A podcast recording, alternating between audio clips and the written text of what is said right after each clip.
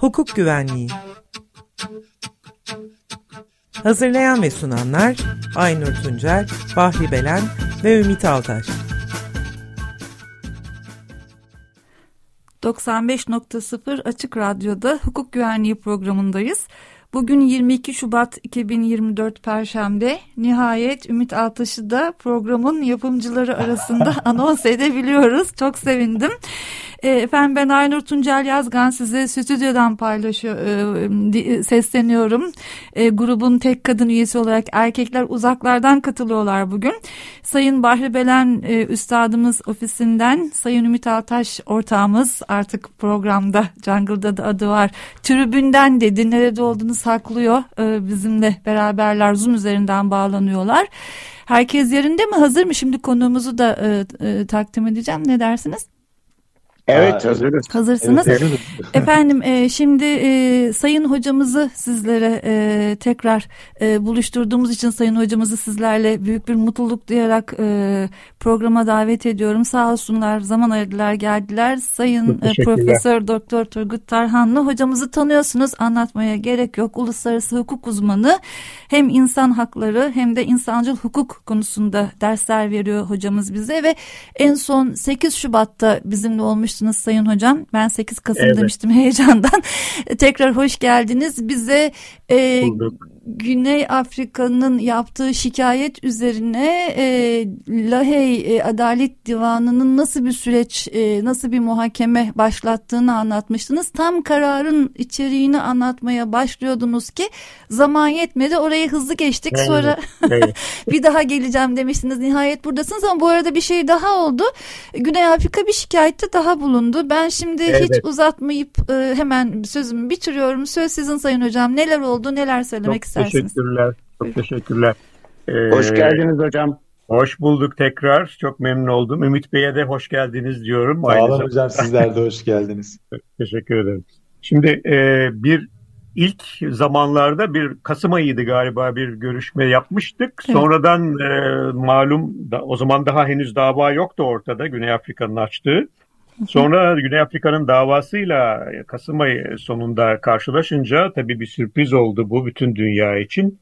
Onun üzerine yaptık. Fakat dediğiniz gibi e, tam karar, e, daha doğrusu bir ara karar bu aslında. Yani nihai bir karar elbette değil ama e, Güney Afrika'nın İsrail'e karşı açmış olduğu davaya ilişkin olarak e, Güney Afrika'nın aynı zamanda e, bir geçici önlemlere, ihtiyati tedbirlere karar verilmesi talebi de vardı başvurusunda. Dolayısıyla ona öncelik tanıyarak e, mahkeme, Uluslararası Adalet Divanı e, tarafların işte görüşlerini aldı, dinledi. Sözlü olarak bunlar Ocak ayında yapıldı. 12 11-12 Ocak tarihlerinde ve sonra da 26 Ocak'ta da e, görüşünü açıkladı Uluslararası Adalet Divanı. Bu arada tabii bir vurgu yapmak da lazım çünkü içinde bulunduğumuz günlerde yürüyen başka bir süreç de var mahkemenin önünde, Uluslararası Adalet Divanı'nın önünde. O bir e, hani bizim e, şeyde e, hukuk eğitiminde, öğretiminde kullandığımız terimlerle eski tabirle nizalı kaza ya da işte çekişmeli yargı falan dediğimiz bir dava modelinde değil, fakat e, güne, e, genel Birleşmiş Milletler Genel Kurulu'nun e, 2022 yılı içinde aldığı bir karara bağlı olarak e, Uluslararası Adalet Divanı'ndan e, işte 1967'den itibaren İsrail'in e, Filistin toprakları üzerindeki süre gelen işgalinin aynı zamanda hem Batı Şeria ve e, Gazze'yi kapsıyor fakat Doğu Kudüs'ü de kapsıyor e, nasıl bir hukuki sonuç doğurduğuna dair danışma görüşü talebinde bulunmuştu. Yani bir istişari bir anlamda, mütalaa talebinde bulunmuş. Bir anlamda genel tespit davası gibi hocam. Ha, evet yani e, şeyin e, genel kurul ve güvenlik değil de, Efendim? Delil tespiti değil de olumlu tespit, olumsuz tespit davaları var. Evet işte. yani nedir durum? Hukuken bunun tab bu tablo nedir? Tabii bu bir dava değil.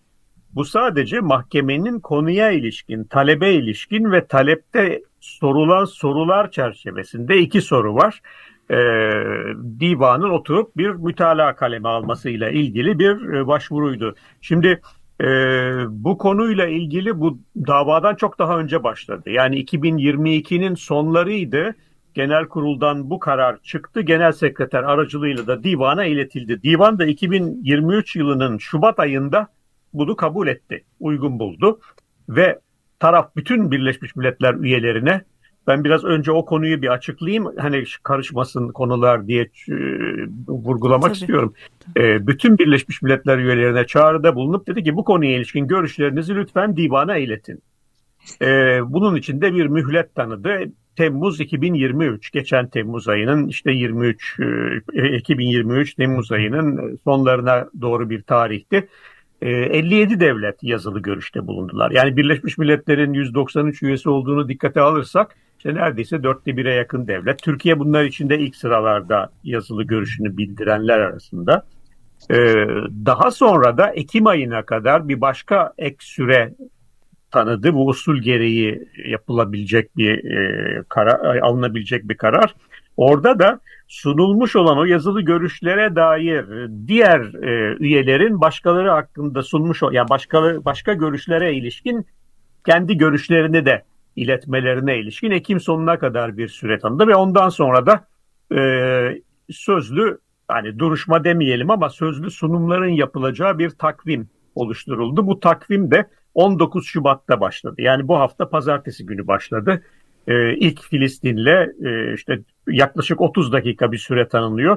Önümüzdeki hafta pazartesi de sona erecek. Türkiye'nin sunumu da önümüzdeki hafta pazartesi günü yani 26'sında e, sabah 10'da olacak. 10-10.30 arası Türkiye'nin sunumu olacak. Kim temsil edecek, kim konuşacak onu bilmiyorum. E, göreceğiz. Bunlar naklen de izlenebiliyor. Arzu edenler olursa eğer dinleyicilerimiz arasında da ICJ yani ICJ şeklinde bir girerseniz Google'a hemen International Court of Justice Uluslararası Adalet Divanı sitesine girersiniz. Orada dava zaten hemen ana sayfada görülüyor. Oraya tıklayın. E, altta o yayın şeylerin, sunumların yapıldığına dair bilgiler yer alıyor. Oradan izlemek de mümkün olabilir. E, bu ben müthiş bir, kısmını... bilgi hocam. Müthiş Efendim? bir bilgi bu. Müthiş evet. bir bilgi çok önemli. Yani o yüzden yani 26 pazartesi 26 Şubat pazartesi sabah Hollanda saatiyle 10 bizim saatimizde 12 olması lazım. Sanıyorum 2 saat var arasında. Ee, dolayısıyla o saatlerde böyle öğle tatilinde bir yarım saat e, Türkiye neler demiş acaba diye merak ediyorsanız e, böyle bir imkan var. Şimdi Peki bunu hocam, vurguladım. E, Pardon, Çünkü, e, yani bu, bu aşamaya kadar olan en azından yani dinleyiciler için özetlemek için söylüyorum. Aslında sizin anlatımınızla bugün Uluslararası Adalet Divanı önünde iki farklı İsrail ile evet. ilgili biri evet. dava, biri görüş verme Aynen. şeklinde iki dosya var. Aynen. Aslında e, ilk söylediğiniz 2022 yılında Birleşmiş Milletler Genel Kurulu'nun mahkemeden e, İsrail'in işgal ettiği Filistin topraklarındaki uygulamaların hukuki sonuçları Aynen. hakkında bir görüş. Hem, hem Zaten... hukuki sonuçların Filistin halkı üzerindeki etkileri ve öte yandan da Birleşmiş Milletler üyelerinin bundan doğabilecek bu hukuki tablo karşısındaki sorumlulukları ve karşı karşıya kaldıkları hukuki durumla ilgili bir görüş talebi. Peki diğer konuda hocam herhalde Güney Afrika'nın e, bu önlemlerden sonra ek acil önlemler alınmasının talebine ilişkin. O evet yani o e, şöyle yani dava açıldığında demin de söylediğim gibi e, geçici önlemler talebi de içeren bir baş dava dosyasıydı Güney Afrika'nın başvurusu. E, ve dolayısıyla oradaki bir takım konularda divan zaten yani 26 Ocak tarihli o kararında order deniyor buna İngilizce'de görüşünü ortaya koydu. Yani hangi konularda neler nelere karar verdi? İsterseniz bunları kısaca bir özetleyelim. Sonra o ek e, talebe evet. geçebiliriz. Hı hı. Ee, şöyle e, şimdi divanın 15 üyesi var normal olarak kural bu. Fakat e, dava açıldığında davalı tarafların e, vatandaşlığını taşıyan bir e, veyahut kendi ülkelerinin vatan yani tep, uyruğu olan bir e, üye yoksa o heyet içerisinde o zaman ad hoc dediğimiz sadece o davayla sınırlı bir hakimlik yetkisi kullanabilecek e, talepler, teklifte bulunulabiliyor ve bunlar yemin ediyorlar. İşte ve aynen diğer heyetle birlikte kürsüde oturup yargılama sürecine dahil oluyorlar. Yoktu her ikisi içinde. Dolayısıyla bugün 15 üyeye iki ad hoc yargıç, Latince tabiriyle ad hoc denilen e, dahil oldu. Bunlar Güney Afrika ve e, İsrail e, yargıçları. Bu sadece bu davayla sınırlı görev yapacaklar. Dolayısıyla 17 üyenin e, yani çoğunluk oyu karar e, açısından alındığında çoğunlukta işte 17 üyeyi dikkate alarak o çoğunluğun belirlenmesi gerekecek. E, Başkan arada, da değişti mi hocam? Başkan efendim? da değişti mi bu arada? Ee, başkan bu arada değişti. Evet yani süresi dolduğu için Amerikalı e, bir e, kadın e, yargıç başkanlığı yürütüyordu. Fakat onun dönemi sona erdi. Dolayısıyla şu anda başkan Lübnanlı bir yargıç. Bu defa erkek bir yargıç Lübnanlı. Ve yeniden de bir Amerikalı gene bir kadın yargıç seçildi bu seçim belli bir usule tabi. Şimdi ayrıntılarına girmeyeyim vakti şey yapmak için, zorlamamak için ama e, gene bir ABD'li yargıç seçildi. E, o da duruşmalara katılıyor.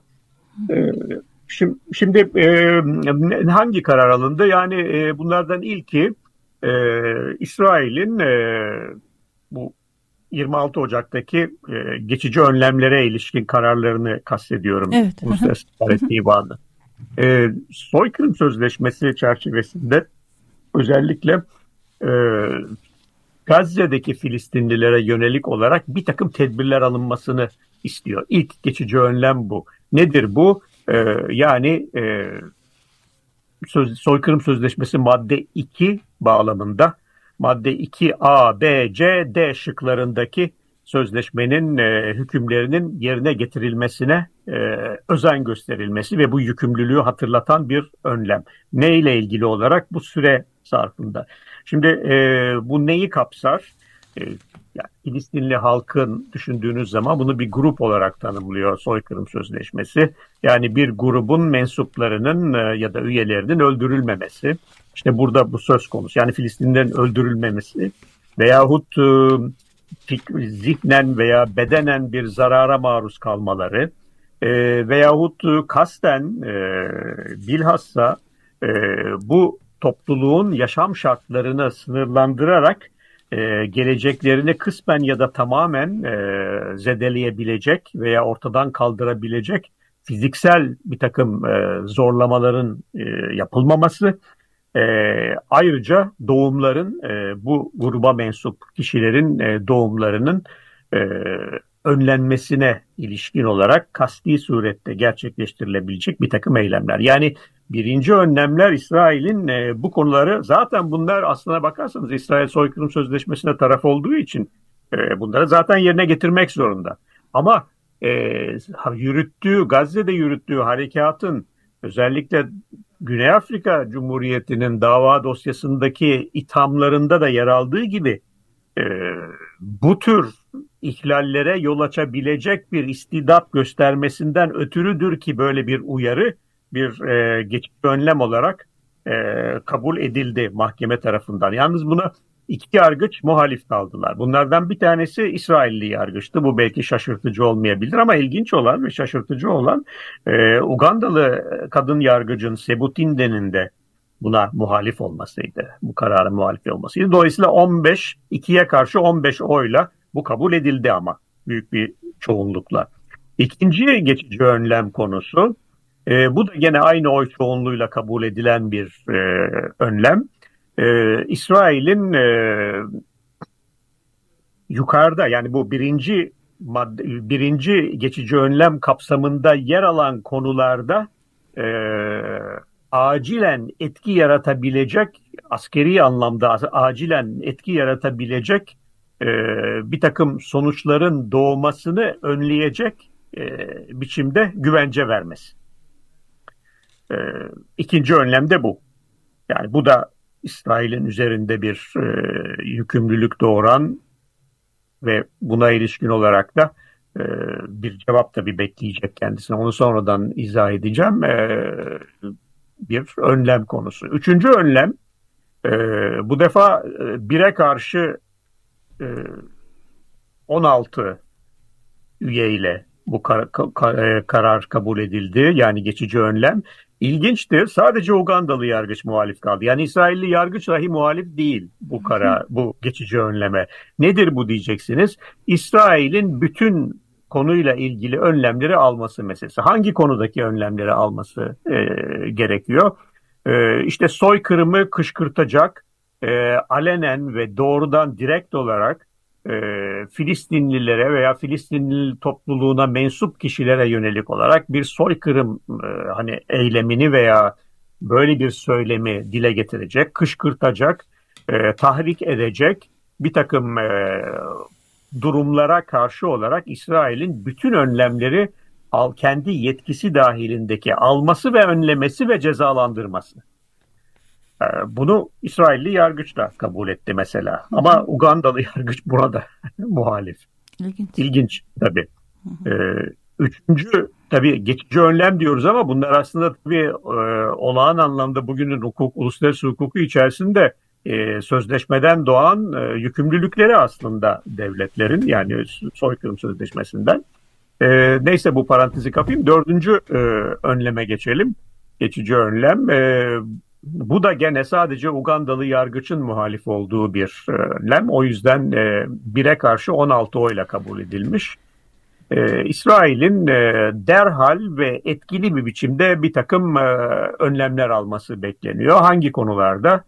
E, özellikle insani yardım konularında e, Filistinlilerin Gaza Gazze şeridindeki yaşamlarının ve hayat şartlarının özellikle olumsuz etkilenmesini önleyebilecek, onu karşılayabilecek olan insani yardımların ve hizmetlerin, temel hizmetlerin, temel insani yardımların acilen e, yerine getirilmesiyle ilgili olarak gerekli tüm tedbirleri alması e, meselesi e, bu süre zarfında. E, bu da gene 16 çoğunluk oyuyla kabul edilmiş bir geçici önlem dördüncü önlemde. Beşinci önlem e, bu defa ikiye karşı 15 üyeyle yani gene hem Ugandalı hem İsrailli e, yargıçlar muhalif kalmışlar.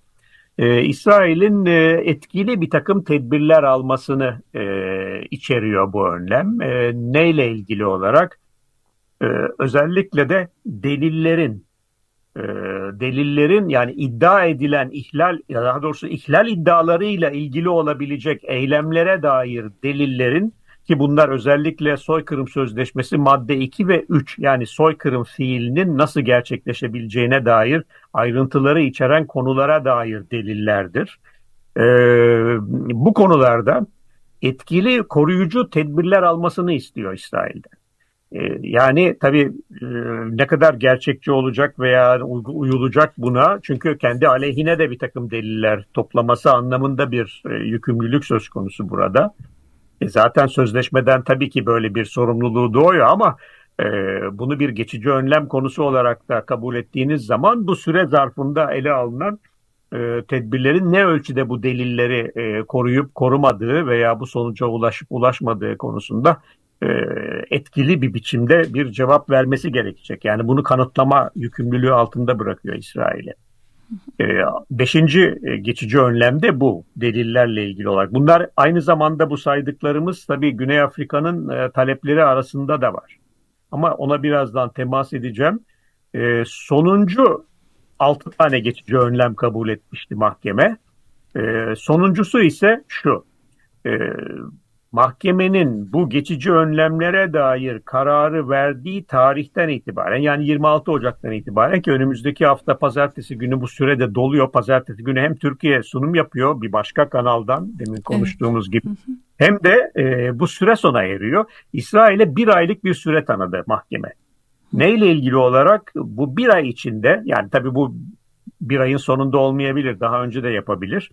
E, aldığı tedbirlere dair ve o tedbirlerin ne ölçüde etkili olup olmadığına dair divana bir beyanda bulunması, bir rapor sunması meselesi. Ee, Güney Afrika Cumhuriyeti'nin e, geçici önlemler talebi 9 maddeyi içeriyordu. Ee, mahkeme 6 konuda karar verdi. E, ve Güney Afrika'nın önerisi mesela geçici önlemler bakımından bu raporlamada bir haftaydı. E, bu biraz kısa bir süre görülebilir tabii. Yani bir haftada bu raporu şeyi sunsun diyordu Güney Afrika istiyordu kendi başvurusunda dava başvurusunda ama e, divan bunu bir haftadan biraz daha öteye çekmiş bir ay olarak e, değerlendirmiş. E, dolayısıyla şimdi biz e, şeyi bekliyoruz. Yani bir aylık süre işte dolmadan önce ya da en geç o tarihte e, İsrail'in bu altı maddeye ilişkin olarak sonuncu madde rapora ilişkin olduğu için ilk beş maddeye ilişkin olarak ne yaptığını, nasıl yaptığını ortaya koyması gerekecek. Tabii koyacak mı, koymayacak mı, rapor sunacak mı, sunmayacak mı? Şimdi bunu beklerken geçen hafta bir başka başvuruyla biz karşılaştık. O da divanın e, önüne Güney Afrika Cumhuriyeti acilen e, yeni bir takım e, tedbirler alınması konusunda e, bir başvuruda bulundu. Tarih e, işte geçen hafta bir dakika neyse tarihe şimdi çok aramakla uğraşmayayım zaman kaybetmeyelim ama 15'i ee, falan özel... herhalde bugün 22'si olduğuna göre bir hafta önce evet, 15 evet. 14 15 evet, Şubat evet. gibi. Öyle olması lazım. Evet. Ee, yani ilk yarısı içerisinde e, şeyin e, Şubat ayının e, başvuruda bulundu. Buradaki neden de takdir edersiniz. Özellikle İsrail'in harekatını büyük ölçüde Güney Gazze'de yoğunlaştırmış olması yani biliyorsunuz kuzeyden itibaren büyük bir yıkımla güneye kadar ilerledi İsrail birlikleri ve Tabii ki Gazze'de yaşayan Filistinli halk da büyük ölçüde bir göçle güneye yığılmış vaziyetteler. Orası çatışmalardan azade bir bölgedir düşüncesiyle biraz İsrail de zorladı oraya gitmelerini ve sonunda işte Rafa, Refah kentinde güneyin önde gelen kenti e, ve bu aynı zamanda Mısır'la e, Gazze şeridi arasında yani Gazze toprakları arasında da sınır kapısının olduğu bir bölge. Sıkışmış vaziyette milyonların üstünde insan. Şimdi buraya yönelik bir harekatın tabii e, aslında büyük bir e, kıyımla karşı karşıya kalması kaçınılmaz gibi. Çünkü insanlar ya denize doğru kaçacaklar veya eğer sınır kapısı açıksa Mısır'a doğru sürülecekler. Sina Yarımadası'na doğru. Başka bir kaçış yeri yok. Kuzeye de gidemiyorlar. E şimdi bu tabii bütün dünyada bir dehşet uyandırdı. Çünkü e, göz göre göre bir muazzam bir toplu kıyımla karşı karşıyasınız. Yani bu insanları burada tek tek öldürmek, kurşuna dizmek değil mesele ama zaten e, orada kullanılacak silahlı kuvvet ne şekilde olursa olsun hava bombardmanları, karadan yapılan bombardmanlar, askeri harekat vesaire e, ölümcüllüğü kaçınılmaz bir biçimde ortaya koyacak durumda. E, buna ilişkin tabii sadece Güney Afrika'nın bu ek e, bir takım geçici önlemler talebi değil ama mesela Birleşmiş Milletler Genel Sekreteri, işte e, bir takım Birleşmiş Milletler'in diğer yapıları, bazı devletler, işte Amerika Birleşik Devletleri de yaptı, büyük diğer devletler, işte Rusya, Çin vesaire, e, hatta başlangıçta farklı bir e, tonda konuşan Avrupa Birliği mensubu ülkeler de yavaş yani bu konunun e, bu harekatın durdurulması yapılmaması sonuçlarının e, ölümcül olabileceği gibi e, uyarılarda bulundular. Güney Afrika'da bu olguya bağlı olarak geçici önlemler talebinde bulundu özellikle. E, bu çerçevede e, ne e, talep etti? Biraz ona temas edelim. Bir kere e, burada bir aciliyet olduğuna vurgu yapıyor. Çünkü artık e, tam şey e, yani e, yumurta kapıya dayanmış tabiriyle hani harekat başlayacak ve dolayısıyla da gerçek ve aynı zamanda da e, çok yakın bir tehlikeyle karşı karşıyayız diyor Güney Afrika Cumhuriyeti insani açıdan. E, ve bu konuda diyor divanın daha önce de bir başka kararda e, Le Grand davası diye bir dava vardı. Orada Almanya ve e, Amerika Birleşik Devletleri arasında söz konusu olan bir davaydı ve bir kişinin e, hayatını kurtarabilmek amacıyla aynı şekilde telafisi imkansız bir biçimde yani yaşam hakkı ile ilgili bir meselede e, söz konusuydu o dava. Orada da divan böyle bir geçici önleme karar vermişti diyerek ona emsal gösterip Güney Afrika Cumhuriyeti ikinci e, geçici önlem talebinde bulunarak divandan bu yönde bir karar vermesini istedi. Burada bir kişi belki söz konusu değil dedi fakat 1.4 milyon insan söz konusu dedi. Dolayısıyla yani bir insan için dahi siz bunu zaten insani konularda yani nicel değerlendirmeler yapmak abes kaçar. Fakat e, divan daha önce böyle bir karar vermişti bir kişiyle ilgili olarak. E burada bir buçuk milyon insan söz konusu. Dolayısıyla haydi haydi böyle bir karara e, meyletmesi beklenir ve bunu talep ediyoruz dedi. E, buna tabii yol açan siyasi beyanlar da var. Özellikle bu e, tedirginliğe yol açan İsrail hükümetinden kaynaklanan siyasi beyanlar. Evet, Maliye e, Bakanı'nın yani, açıklaması var. Maliye Bakanı'nın açıklamaları var. E, gerçi Maliye Bakanı'nı şey diyorlar e, o bizim savaş kabinemiz içerisinde değil e, savaş kabinesi içerisinde dahil olan bakanları burada dikkat dinlemek gerekir vesaire gibi bir takım İsrail savunuyor kendisini. Hep öyle yapıyorlar hocam işlerine gelmeyen her şeyde o zaten bizi temsil etmiyor diyorlar ama adam şey demiş Gazze'deki Filistin halkının göç ettirilmesi için dünya ülkelerine çağrıda bulundun demiş aynen, yargıçlar. Aynen, Nereye göç aynen. edecekler? Herkes insanları kendi ülkesine mi alsın diyorlar. Ne diyorlar onu ben tam anlayamadım doğrusu. Evet yani şey arındırmak istiyorlar. Gazze'yi evet. Filistinlilerden arındırmak istiyorlar. Yani bunun tabii ne anlama geldiğini e, hepimiz tahmin ediyoruz, biliyoruz e, açıkça söylemek gerekirse. Evet. E, İsrail şunu söylüyor. Biz diyor hala e, şeyi bitirmedik. E, terörizmle tırnak içinde mücadeleyi bitirmedik. Orada daha Hamas e, taburları, birlikleri var. Battalion diyor İngilizcesinde karşılığı. Yani onlara karşı mücadele. Bu terimi çok kullanıyor. Bu askeri çatışma terimlerini çok kullanıyor. İsrail ki hani böyle bir ben şey halindeyim. Yani bir savunma e, amaçlı bir mücadele ve silahlı çatışma ortamındayım. Dolayısıyla tehdit ortadan kalkmadığı için bu mücadelenin o biçimde sürmesi gerekecektir vurgusunu verecek bir e, dil kullanıyor gördüğümüz kadarıyla. E, fakat tabii şu var. E, ve tabii şu da oldu. E, tam da e, bu geçici önlemlere karar verildiği sırada İsrail'in oradaki o Güney Gazze'deki e, müdahaleleri sırasında iki rehineyi kurtardılar. Biri 60 küsur yaşında, biri 70 yaşında iki adam. E, bunları da tabii çok abartılı bir biçimde takdim ettiler dünya kamuoyuna. Yani bakın işte biz bu mücadeleyle aslında rehineleri de kurtarabiliyoruz. Yani böyle bir silahlı çatışma ve tehdit söz konusu vurgusu. Netanyahu oralara gitti. Adamların kollarına girip birlikte fotoğraf çektirdiler. O birlik özel kuvvetler birliğiyle hepsi birlikte fotoğraf karelerine girdiler falan filan. Yani bunlar işin PR kısmı. Halkla ilişkilerde işte propaganda tarafı e, böyle Hamas, bir tavır için. Hamas'ın Yahudi halkına soykırım yapma girişimde bulun girişiminde bulunduğunu iddia etmiş Smotrich. O kimse ben e, bilemiyorum. Evet, şey, deminki evet, adam aynı o, o Maliye Bakanı aynı adam. Evet ee, o o hep savunduğu bir e, gerekçe İsrail hükümetinin e, başlangıçtaki 7 Ekim olaylarını bir soykırım olarak tanımlıyorlar. E, yani soykırım olarak tanımlanabilmesi zor tabii aslına bakarsanız. Yani kıyım olarak ve bir suç olarak tanımlanması elbette mümkün. Onu inkar etmek e, söz konusu değil elbette. Bin küsur kişinin öldürülmesini ama e, bütün İsrail'in ortadan kaldırılmasını bazı yorumlara bağlı olarak e, açıklıyor İsrail. Yani örneğin işte şeyden o Ürdün Nehri'nden Akdeniz'e kadar Filistin halkı özgür olmalıdır sözcüğünü e, buraların İsrail'den ya da Yahudilerden arındırılması ve bir soykırım ifadesi içerdiği biçiminde tanımlıyorlar.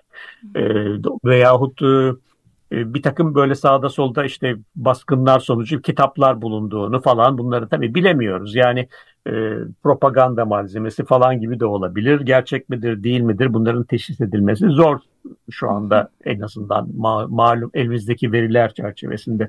Hani bunlara bağlı olarak böyle bir kıyım ve İsrail'in ortadan kaldırılması hedefi vardır gibi. Fakat İsrail öteden beri zaten aslına bakarsanız yani e, bir anlamda yani Holocaust başlı başına bir e, trajedi ve büyük bir e, aslında kara lekeydi tabii insanlık için. İkinci Dünya Savaşı bunu inkar etmek mümkün değil. E, fakat İsrail yönetiminin özellikle de daha uç sağda yer alan İsrail yönetim e, şey siyasetçilerinin e, ciddi bir Holocaust endüstrisi kullandıkları da e, tartışmasızdır.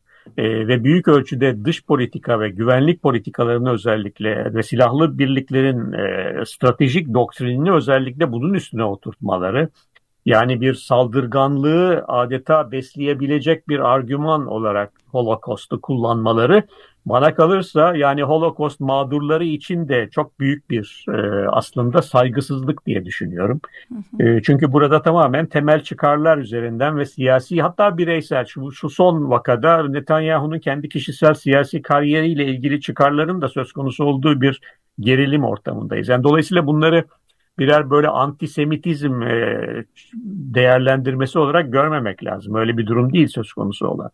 E, fakat tabii bunun sömürüsü yapılıyor e, tahmin edebileceğiniz gibi. E, dolayısıyla e, Güney Afrika Cumhuriyeti bu ek önlemler e, bağlamında e, söz konusu olan refahtaki tehdidin aslında örneği görülmemiş bir askeri harekatla ortaya çıkabilecek bir mağduriyet olarak tanımladı ve bunun hem güven e, soykırım sözleşmesinin ihlali hem de e, Uluslararası Adalet Divanı'nın 26 Ocak'taki kararının yani geçici önlemler kararının biraz önce maddelerini saymıştım e, ihlali anlamına geleceğini vurgulayarak bu talepte bulundu.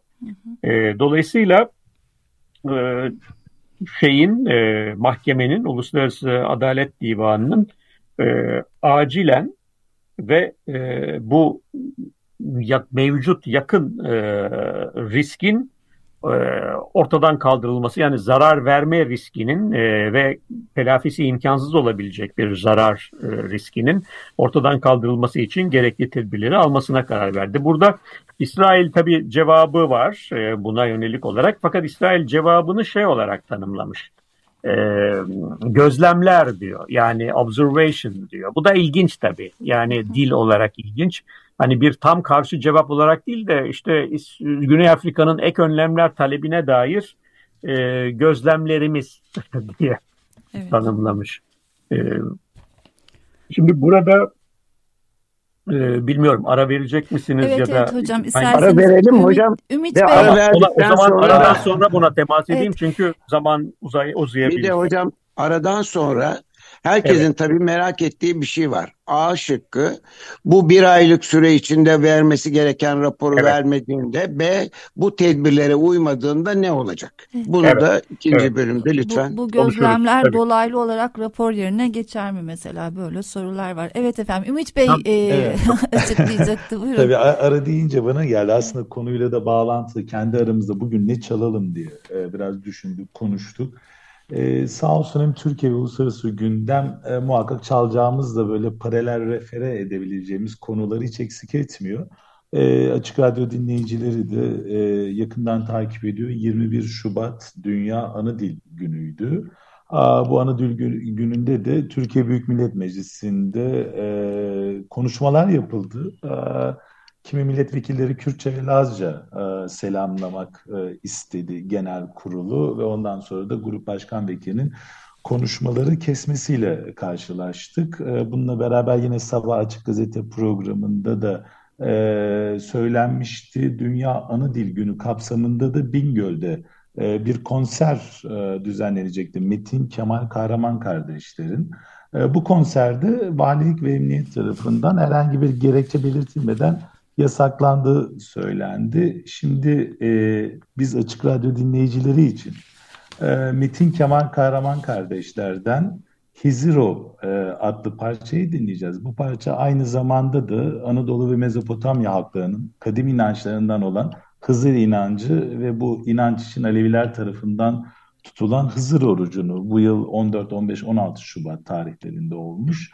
E, bunu da anlatıyor. E, Tabii kısa hemen e, Türkçe mealinden de bir iki e, cümlesini söyleyerek araya geçelim. Oruç tutmuşlar Hızır orucu, yüzler çehreler nurlanmış, cem olmuş talipler, pirler, çevir kıratını koştur, darımıza gel, artık uzak düşme. Metin Kemal Kahraman Hiziro 95.0 Açık Radyo'da hukuk güvenliği programındayız. 22 Şubat 2024 Perşembe konuğumuz e, Profesör Doktor Sayın Turgut Tarhanlı. E, Sayın Hocam siz Güney Afrika'nın ikinci şikayetini e, açıklıyordunuz. Evet. E, oradan devam etmenizi istirham ediyorum. Süremiz giderek evet, daraldı. Mesela meclis başkanımız da demiş ki biz 3 milletvekilini görevlendirdik. Bu Türkiye'nin e, 26'sında yapacağı sunumla ilgili Hı. ve Türkiye elindeki delilleri sunacak demiş e, Güney Afrika'nın elindeki delillerin dışında Türkiye'nin elindeki delillerin neler olduğu da önemli. Zaman kalırsa bu konuda da fikrinizi dinlemek isteriz evet. e, dinleyicilerimiz ama o, siz lütfen kaldığınız yerden devam edin. Tabii tabii ona geçerim. Tabii yalnız e, Türkiye'nin elindeki delillerin ne olduğunu ben de bilmiyorum. Çok onu belirteyim. Şimdi onu göreceğiz. Belki de açıkla, açıklamazlar herhalde. Şeyde açıklarlar. Sunum yapılırken belki açıklar. Bu arada onu paylaşmış mıydık geçen hafta, e, iki hafta önceki programda hatırlamıyorum ama e, benim elime geçti bir, bir hafta kadar önce Anadolu Ajansı büyük baya böyle gösterişli bir e, kitap hazırlamış. Kalın ciltli falan. Hmm. kuşe kağıda ve fotoğraflara basılmış.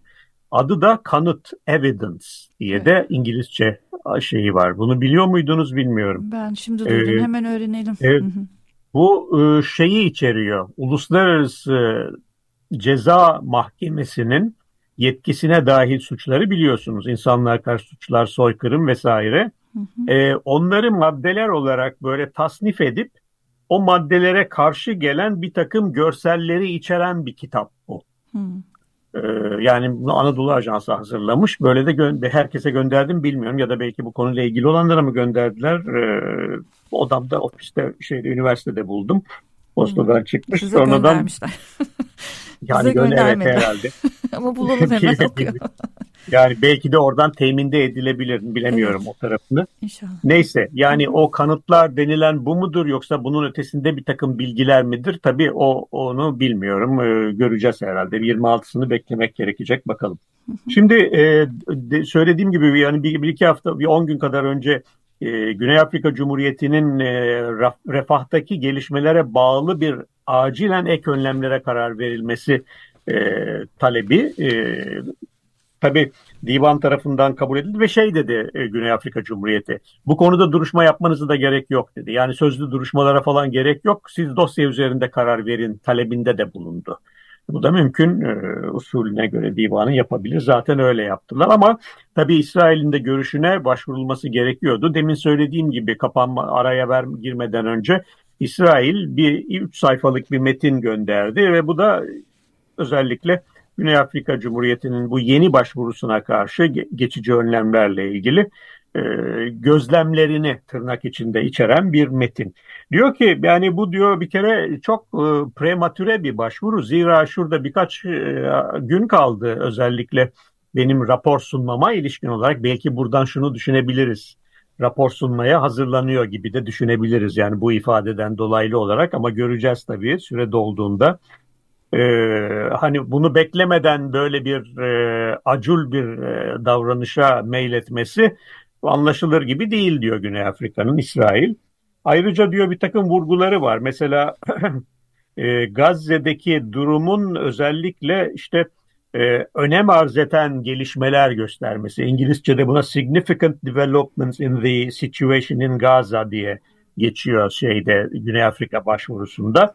E, bunu şaşkınlıkla anlamadığını söylüyor. Nedir yani olan buna ilişkin bir yeni gelişmeleri ortaya çıkacak bir değişiklik, nitel bir değişiklik hiç söz konusu değil. Bugüne kadar ne olduysa diyor 7 Ekim'den bu yana kadar İsrail hangi hareka, harekatı nasıl yürütüyorsa refah için söz konusu olan da odur diyor. Çok yeni bir şey yok burada diyor. Halbuki öte yandan nitel olarak baktığınız zaman tabii ki muazzam bir insani kıyım tehdidiyle karşı karşıyasınız. Çünkü e, Gazze halkı milyonlarca sınırda sıkışmış vaziyetteler. E, dolayısıyla ortaya çıkabilecek, üstelik orası çok yoğun nüfusun e, da zaten nüfusun yoğun olduğu bir de bu göçlerle daha da yoğunlaştığı bir bölge ve insanlar çadırlar, işte kartonlar, naylonlar altında da yaşıyorlar. Yani öyle çok korunaklı bir ortamda da değiller ki binalar da ne kadar korunaklı e, görüyoruz. E, ayrıca Güney Afrika e, benzeri görülmemiş bir askeri harekatta karşı karşıya Refah ıı, şehri demiş İsrail buna da takılmış. Ne demek benzeri görülmemiş olması yani daha önce emsali görülmemiş olması. Bütün bu diyor e, retorikle diyor bu bir tür söz oyunlarıyla Güney Afrika Cumhuriyeti aslında diyor e, mahkemeyi bir tür e, mikro management demiş. Yani bir mikro düzeyde yönetmek suretiyle e, husumetin e, yani sürdürülen e, husumetin ve daha doğrusu e, çatışmaların e, yönetilmesi, mahkeme üzerinden yönetilmesi konusunda bir manipülasyona meyletti diyor İsrail görüşünde. Hı hı. E, şimdi ve burada da e, geçici önlemler e, bir kalkan olması gerekir. Bir kılıç gibi bunları kullanıyor diye. Şimdi bu sözcüklere baktığınız zaman bu sözcükler aslında bana şeyi hatırlattı. Ee, İsrail'in e, avukatlarından birisi de e, Britanya'nın ünlü uluslararası hukukçularından Profesör Malcolm Shaw idi. Evet. E, gerçi oldukça karikatürize bir sunum yaptı. Dosyasını kaybetti, kağıtlarını bulamadı, birisi bunları karıştırmış gibi anlaşılmaz laflar sarf etti sunumu sırasında ama e, bu sözcükleri o kullanıyor. Adamın bu konuyla ilgili bir yazısı makalesi de var. Hani kılıç ve kalkan işte sword and shield terimlerini kullandı. Oradan mülhem muhtemelen belki de ondan destek alarak bunu yazdılar gözlemleri. Ama evet. onu da bu arada parantez içinde belirtmiş olayım. Bir tür metin hafiyeliği yapmış gibi oluyor. Ee, öte yandan e, ek olarak e, gene İsrail'in vardığı yer e, dolayısıyla burada diyor bir e, soykırım sözleşmesinin kötüye kullanılması hatta istismar edilmesi gibi bir durumla karşı karşıyayız Güney Afrika bakımından ve dolayısıyla İsrail'in e, kendini koruma, e, müdafaa etme hakkı da burada görmezden geliniyor gibi bir cevap vermiş. Mahkeme e, buna karar verdi gecikmeden geçtiğimiz günlerde. Şey yapmadı. Yani e, geçici yeni geçici önlemler kararı e, vermedi. E, yani bir takım o saydığımız altı e, geçici önlemin dışında ek bir takım önlemler verilmesine gerek görmediğini söyledi. Ama bunu söylerken e, İsrail'in yaptıklarının e, herhangi bir e, kaygı uyandırmaktan azade olduğunu da söylemedi. E, şimdi çünkü bunu bir takım sömüren ya da çarpıtan yorumlar oldu. Özellikle İsrail tarafından ya da ona yakın çevrelerden kaynaklanan e, yorumlar özellikle sosyal medyada çok yaygındı. İşte gördüğünüz gibi divan da e, İsrail'in harekatının yanında duruyor ve Güney Afrika Cumhuriyeti'nin başvurusunu geri çevirdi gibi bir e, şekilde bunu yorumlayanlar oldu. Öyle bir şey yok. Zaten bu altı madde içerisinde baktığınız zaman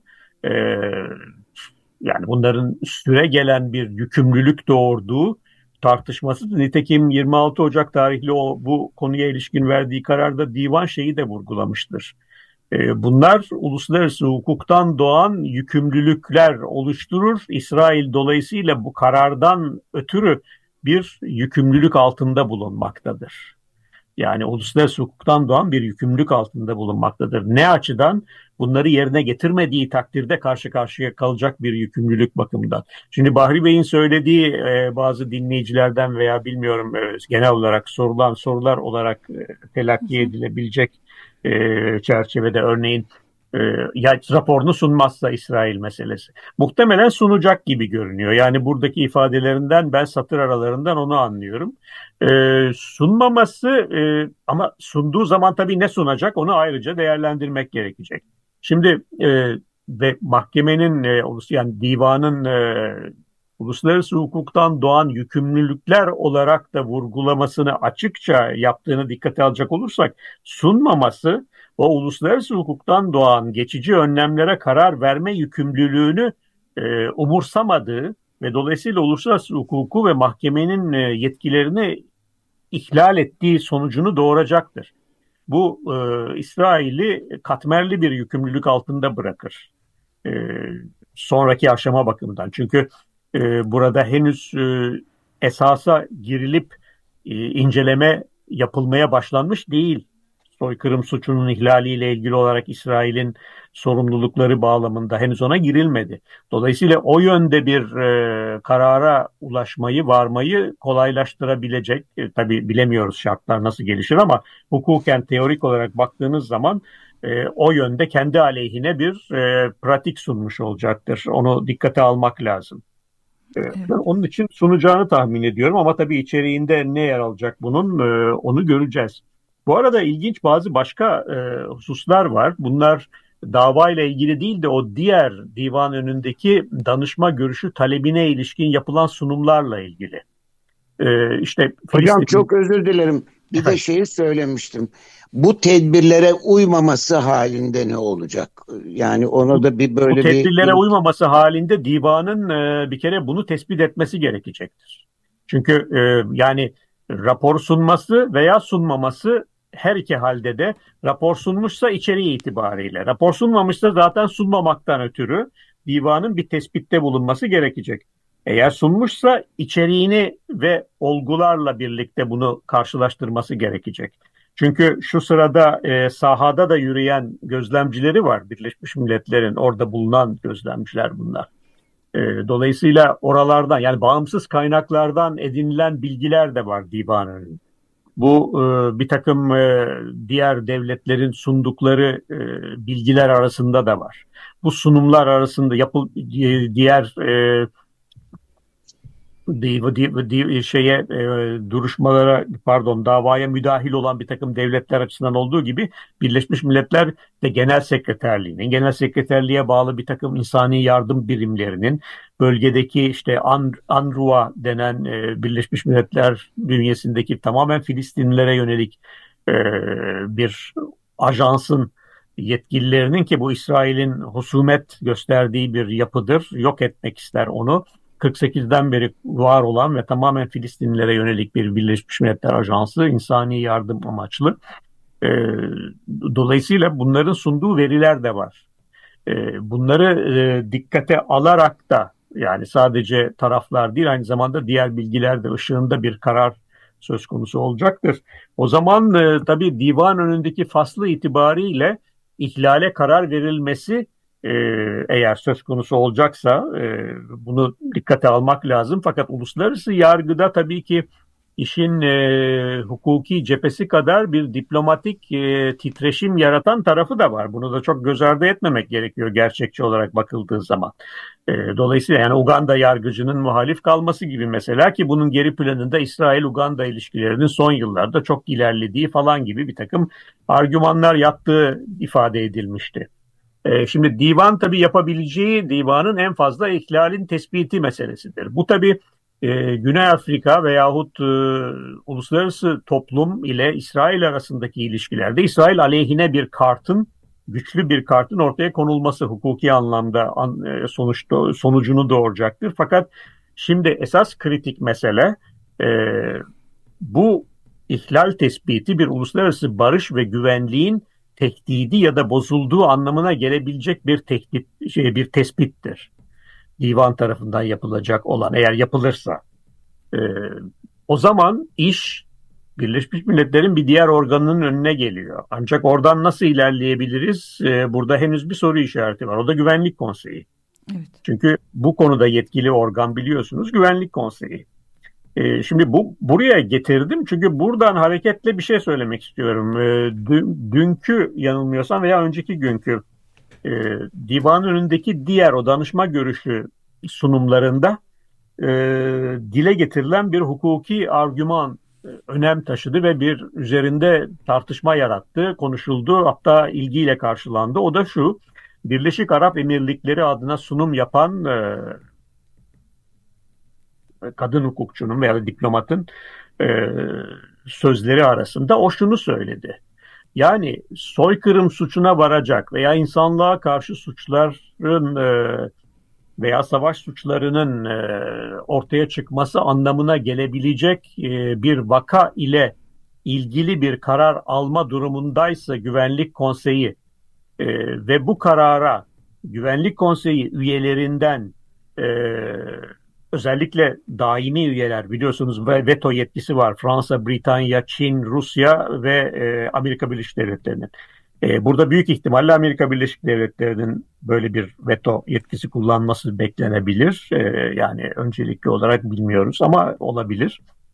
E, eğer böyle bir yetki kullanıl, böyle bir e, karar e, da böyle bir tavır, böyle bir politika izlenirse, e, bunun e, uluslararası hukukun erga omnes partes dediğimiz yani e, belli bir akdi yükümlülük altında bulunmasanız bile uymakla yükümlü olduğunuz objektif hukuk normları karşısında onları ihlal etmiş olmak, onlara karşı bir uygulama içinde bulunmak anlamına gelir gibi bir yorum yaptı Birleşik Arap Emirlikleri e, temsilcisi. Bu çok önemli bir argüman bence hukuken baktığınız zaman. E, yani üzerinde durulabilir. O zaman e, bu çok tabii yeni bir bakış. E, Güvenlik Konseyi'ndeki oylamalarda da her ne kadar daimi üyelerin evet bir veto yetkisi vesaire var. Yani adı, adı veto yetkisi değil ama e, uluslararası barış ve güvenlikle ilgili konularda işte bütün daimi üyelerin birlikte ve olumlu oylarının olması bekleniyor şart metnine göre.